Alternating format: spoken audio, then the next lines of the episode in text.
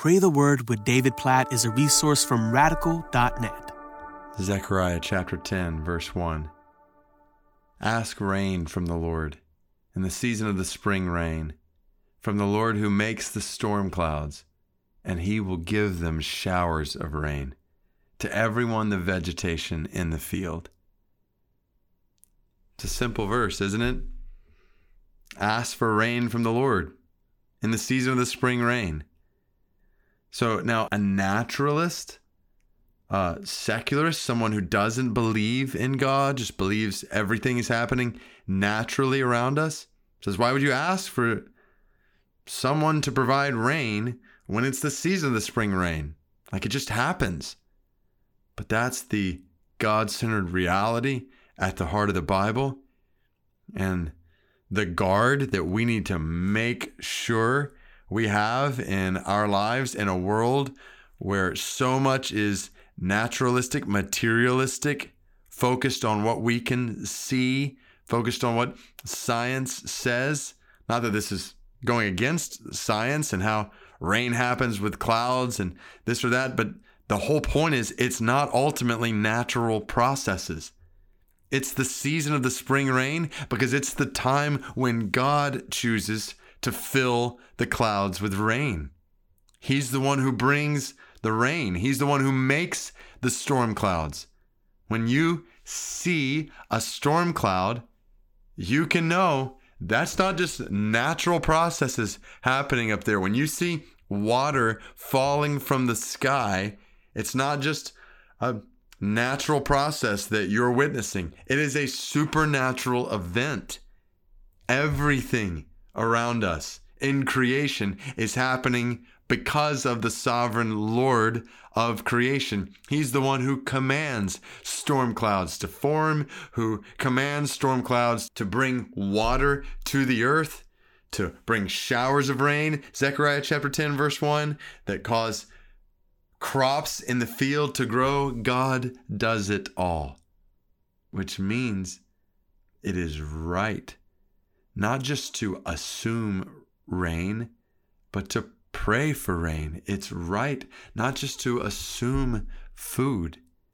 Like, why does Jesus teach us to pray? Give us this day our daily bread.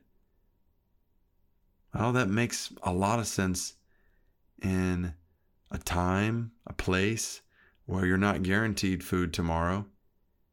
Like think about Deuteronomy chapter 8, that's referring to when God's people in the Old Testament didn't have food for each day and they were dependent on God providing manna, bread from heaven on a daily basis. So they prayed for it. God, give us our daily bread, provide for us each day.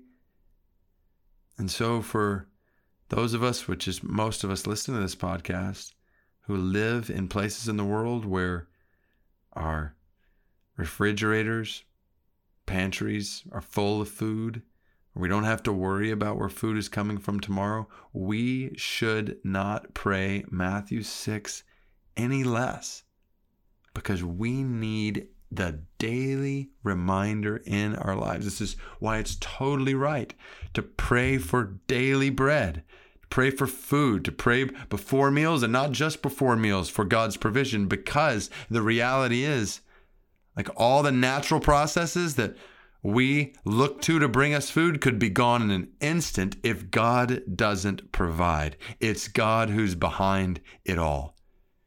So, God, we pray that you'd help us to see this.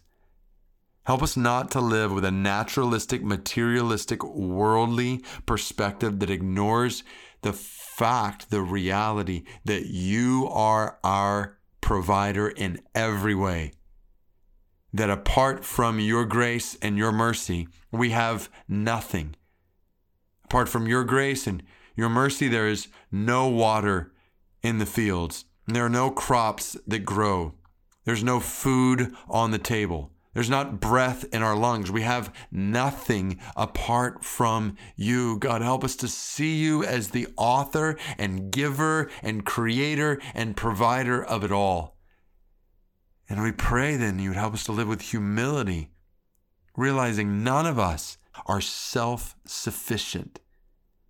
Only you are self sufficient. We are totally dependent upon you for everything. So help us to pray like it. Help us to pray for everything, to look to you for everything as the giver of every good gift, as the provider of everything we need, and to trust you in this way. God, increase our trust in you as the one who promises to provide everything we need today. And then when we wake up tomorrow, you promise to provide everything we need tomorrow. So we don't worry about anything. And everything by prayer and petition, we lift our requests to you, and your peace, which transcends all understanding, guards our hearts and minds in Christ. We seek you first, your kingdom, your righteousness, and all these things, all that we need is added to us. We praise you as our provider, and we pray to you as our provider in Jesus' name. Amen.